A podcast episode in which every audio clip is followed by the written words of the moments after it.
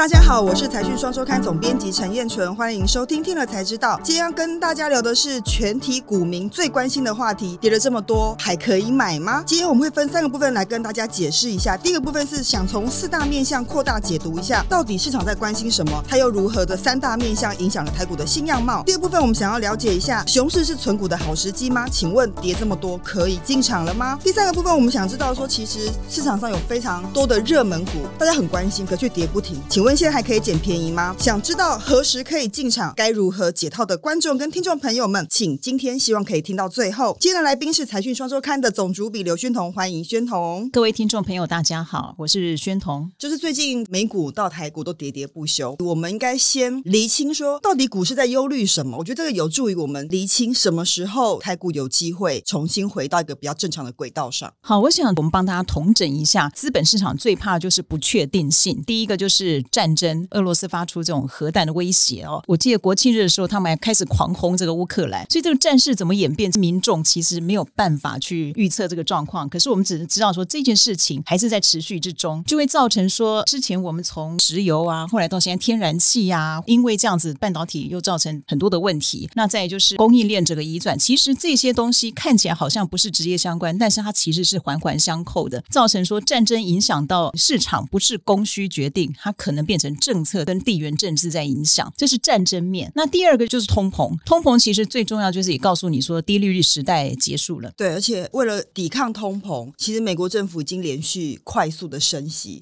那它升息就对全球的金融市场造成蛮大的波动。是，那这个通膨其实之前有一个案例，英镑不是在9月底的时候跌到历史上的新低嘛？那时候是因为他们的新的这个首相特拉斯，他决定要减税，然后他又想补贴民众能源这些方面，所以他就变成说他们的财政的支出可能大家就会觉得他就会恶化。后来他又调整来去买债啊，或者又说把这个减税政策可能又 hold 得住。那这整个就会告诉大家说，在这样子的情况下，这几十年来从来没见过的高通膨啊，或者战争的情况，让所有的国家可能政策都很鲁莽，你鲁莽出手，然后就造成大家就一团慌乱，然后大家就对于前景完全就抓不住，所以整个股汇债都崩盘，这个也是另外一个因素。变数变多的时候，有时候政府的因应就要非常非常谨慎。然后再加上就是中国跟台湾自己嘛，那中国其实我们现在就是在等到这个10月16号之后，这20大结束之后，大家最关心的说，假设习近平确认连任了之后，他到底会把中国带向什么方向，那他跟美中之间又是什么样的关系。还有一个就是说，这一次整个事情包括美国引导的这个天下为中，它造成中国30年的高成长已经画下句点了。这个情况下，台海战争全球的焦点都在我们身上，假设中国看起来现在不妙，这是世界上第2大经济体，但它真的就衰弱下去，我不相信说全世界不会受到影响。没错、啊，即使台湾，没错，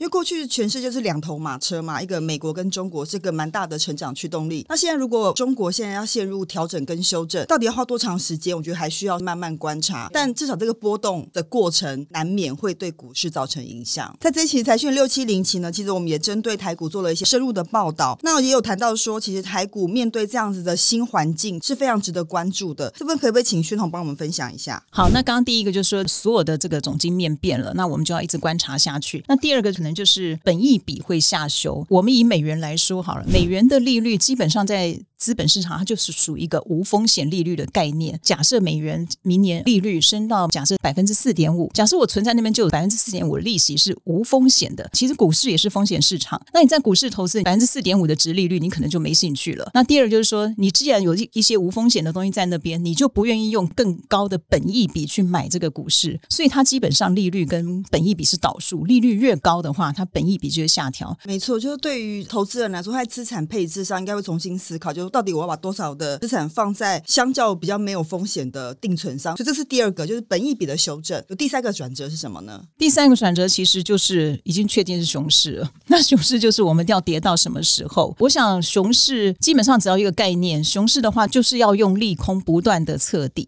在过去2008年的金融海啸，甚至1997年的亚洲金融风暴或者欧债风波啊，然后到去年2年前的疫情的这个低点的时候，你可以发现到说我们的台股的指数在这样的很重大利空下会去在5年线跟10年线中间，通常10年线是一个很强大的支撑，基本上都撑得住，它不见得会碰到10年线，但是它10年线绝对是一个强大的支撑。那5年线常常会破或者碰到。对，其实大家会常常讲说跌深是最好的利多，但到底要跌多深这件事情，就大家现在就在思考。所以刚刚薛彤告诉我们说，可能10年线是一个可以观察的重点，这应该说是目前市场上比较多的共识。好，第二部分我们想要知道说，包括台积电，包括货柜航运，包括载板，这些都是市场上关心度非常高，但最近都一直不断的跌的指标性的个股。那这一次我们也访了好几位专家，他来告诉我们说，到底我们针对这些热门个股在这个位置点上该怎么看，该进还是该出，还是该怎么操作呢？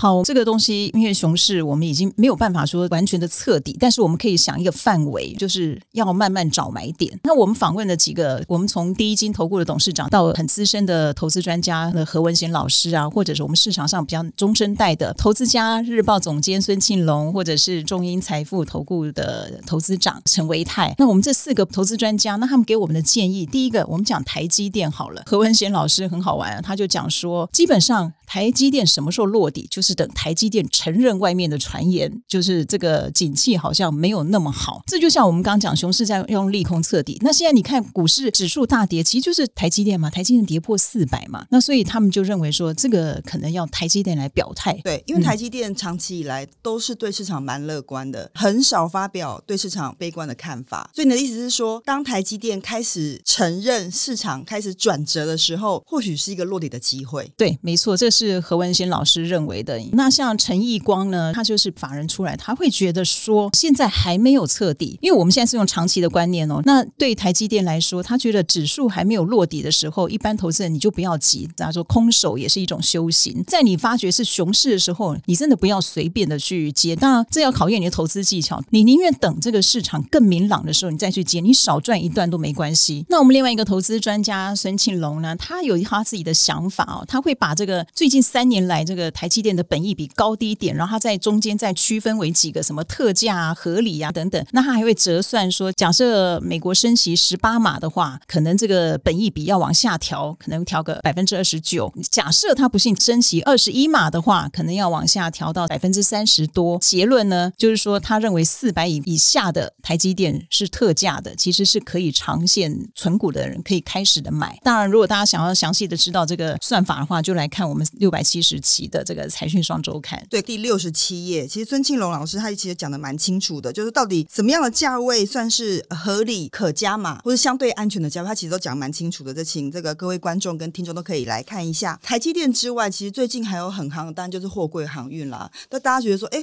货柜航运的获利很棒，可是股价却喋喋不休。那当然大家是对前景有些疑虑啦。所以这些专家们怎么看像货柜航运这个产业未来的发展呢？好，这个货柜三雄呢，他们大概最近都杀到1到2倍的本益比，其实你听起来真的是很便宜。但是我刚刚着重一点，就是说短线的操作技巧，个人有个人的发挥之处，我们就不在这一谈。那可是刚才的定义是说，我们要做长线的投资或者存股。说实话，我访问了这4个老师，他们都说他们不建议长线投资者去碰这个货柜三雄的行业。那并不是说他不会赚钱或怎么样，而是你站在一个长线投资来讲，他的产业今年8月开始整个供需变化了，就是有供过于求的缺口。那明年后年照那些研究机构判断，他们也是缺口会越来越大。那这样的情况下，第一个长线投资，你怎么会去投资一个长线景气往下而且非常不确定的？还有呢，它再怎么样说它是一个景气循环股，景气循环股一定是买在高本益比，卖在低本益比。它现在是低本益比，应该在理论上是卖的，可是你怎么会在这时候买？对于长线投资，它这2个点都不成立，一个是景气下行，一个是它的本益比在低点，就不是景气循环股该买的时候。那当然何文贤老师他会想另外一个，就是说那他总有一个底部吧。那他正认为说，大概在股价净值比 0.5 的时候，假设今天阳明的净值假设是80块，他认为在40到50块之间一定会有撑。为什么会有撑？他说只要有一天老板告诉你，我的现金这么多，我可以把这拿出来配息，我每年配10块，我只要配个5年，我就算50块买，我不是成本就0了吗？对，所以这个也是另外一个想法。所以他还是低点会有会有一个支撑的。所以就一样都基本面看起来都不错，但是到底是个产业类型是属于像台积电这种比较是属于成长型的，还是说像货柜航运这种是属于景气循环型的，我相信对这股价的判断跟进场时间点可能都完全不一样。还有另外一个族群大家也是很热，就是 ABF 载板啦，这个之前真的是想到非常的疯狂，最近也是修正的非常疯狂。对， ABF 载板基本上三雄就是新兴、景硕跟南电。那我们就拿新兴来说好了，它今年年初涨到260块，访问这些老师他们就在讲说，那时候跌到130、140的时候大家认为腰斩了，很多人就抢进去，谁知道它会再往下又跌了30%。所以你要说他们的看法，基本上他们是中性的，中性是说他们还是认为在这个时候开始慢慢的观察，但是没有马上下手。像陈奕光还是一样的维持跟刚才台积电一样的道理，他觉得你根本就还看不清楚的时候你就不用急，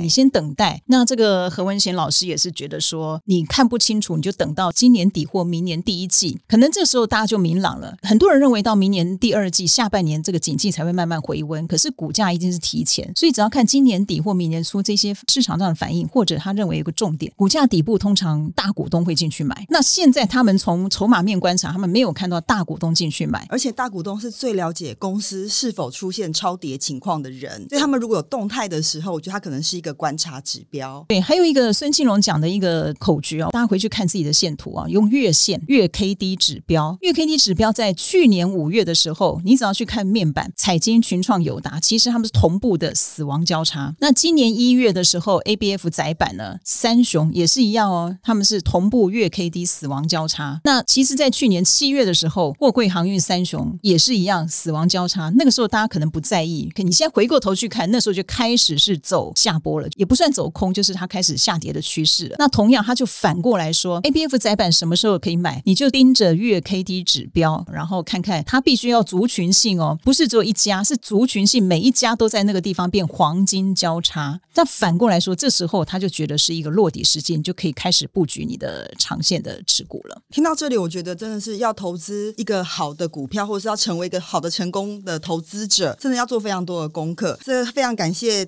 宣彤给我们非常多的讯息。如果您喜欢我们的内容，请别忘了帮我们订阅、分享以及按赞。听 Podcast 的观众也可以留言给我们。那接下来的部分，我们就想要谈一下存股这个议题。请问跌这么多了，我可以开始存股了吗？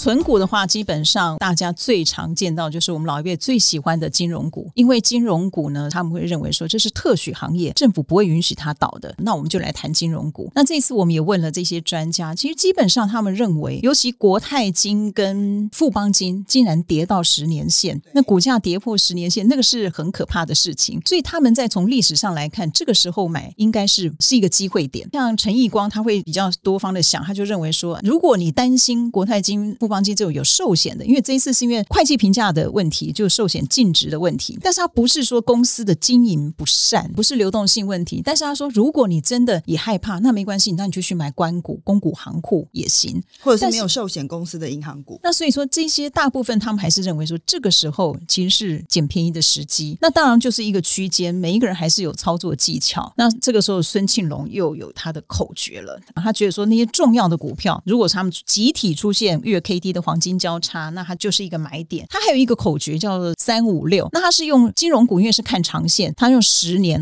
股利的平均，那它再来算，那你用这个股价来看，现在如果说它现在股价去算这个平均的殖利率是 3%， 那他就觉得说这个时候可能就是比较疯狂的点。但是5的时候他认为是合理，可是合理的价位不是买的哦，不一定是买的价位。对，但是你到了 6%， 表示说大家都不想要了，所以你殖利率就拉高了。那这时候呢，他就觉得 6% 是属于比较特价，那对你相对安全，它是一个范围，那你当然就要自己去着重。那何文贤老师另外一个心法，他喜欢用 ROE 就是股东权益报酬率，大家可以去查，这个财报上面都会有。那他用 ROE， 他觉得说金融股他已经长线观察了30年，如果说你 ROE 是 8%， 他觉得他股价净值比顶多就是1倍，就是一个合理差不多了。所以你必须买在一倍以下。那当然如果说你的 ROE 是12倍，就是比较高比较好的公司，那这个金融股可能你的股价净值比可以拉到 1.2 到 1.5 倍，这时候它的水准以下你再去买也 OK。 所以它是有一个 range 的，就要看每个人的这个资金部位如何配置啦，就是说你可以承受的风险程度。因为老实说对我们一般人来说，我们可能不是大股东，但是我们可能可以慢慢的布局，因为我不可能知道最低点在什么地方，我不可能抢到最低点卖在最高点嘛，对不对？就是说我们还是要看对趋势，然后慢慢的进场布局，做一些调节，这件事情我觉得蛮重要的啦。我其实这样采访下来，我会觉得投资人可能会觉得说，哎，这么多方法，然后我到时候记不住。其实你们就大概去抓一个你觉得你可以做得到，抓一个适合你的方法。其实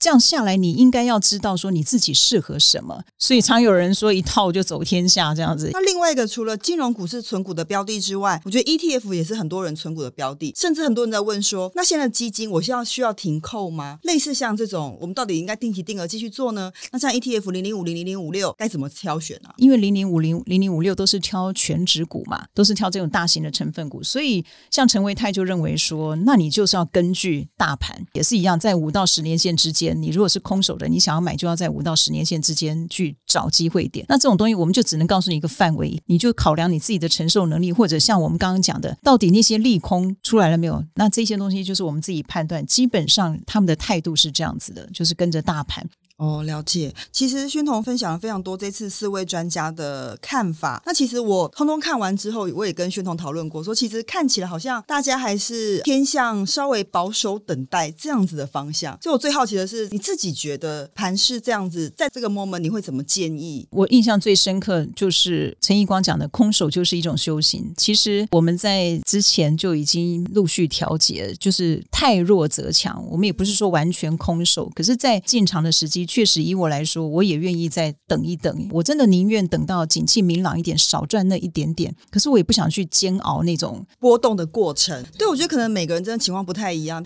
但这个 moment 真的专家还是告诉我们，可以再先观望一阵子，再决定我们什么时候再重新进场。我觉得这市场一定还在嘛，它总有一天会反弹吧，但不晓得是什么时候，所以真的是要慎选股票啦。所以我们财讯也会针对这个股市行情做不断的报道，然后提供给大家各种不同的想法以及正确的操作模式。好的，节目的最后呢，我们再来念一下这个网友在听了才知道104集里面，针对上海封城对苹果的冲击太大，库克铁了心要降低中国制造的留言。里面有一位网友叫做罗瑞克，他说其中一个原因是中国公司挖角各国的人才，包含台湾厂的人才，技术的进步，所以有能力承接苹果的订单。当然提到说中国厂的崛起对台厂是一个蛮大的威胁啦，这部分宣彤怎么看呢？关于这个问题，我觉得其实做各行各业，尤其这个台湾的电子业，其实本来就是全球在竞争嘛，那你就是从中国打到东协那一块嘛，那就是大家就尽力去做，那我们就是观察下去了。对啊，我觉得就是这个苹果它身为这个主要的厂商，它发给谁代工，这个不是我们能够决定的，但台厂如何技术的不断的进步，然后不断的透过分散建制生产线继续争取订单，这是我们台厂能做的。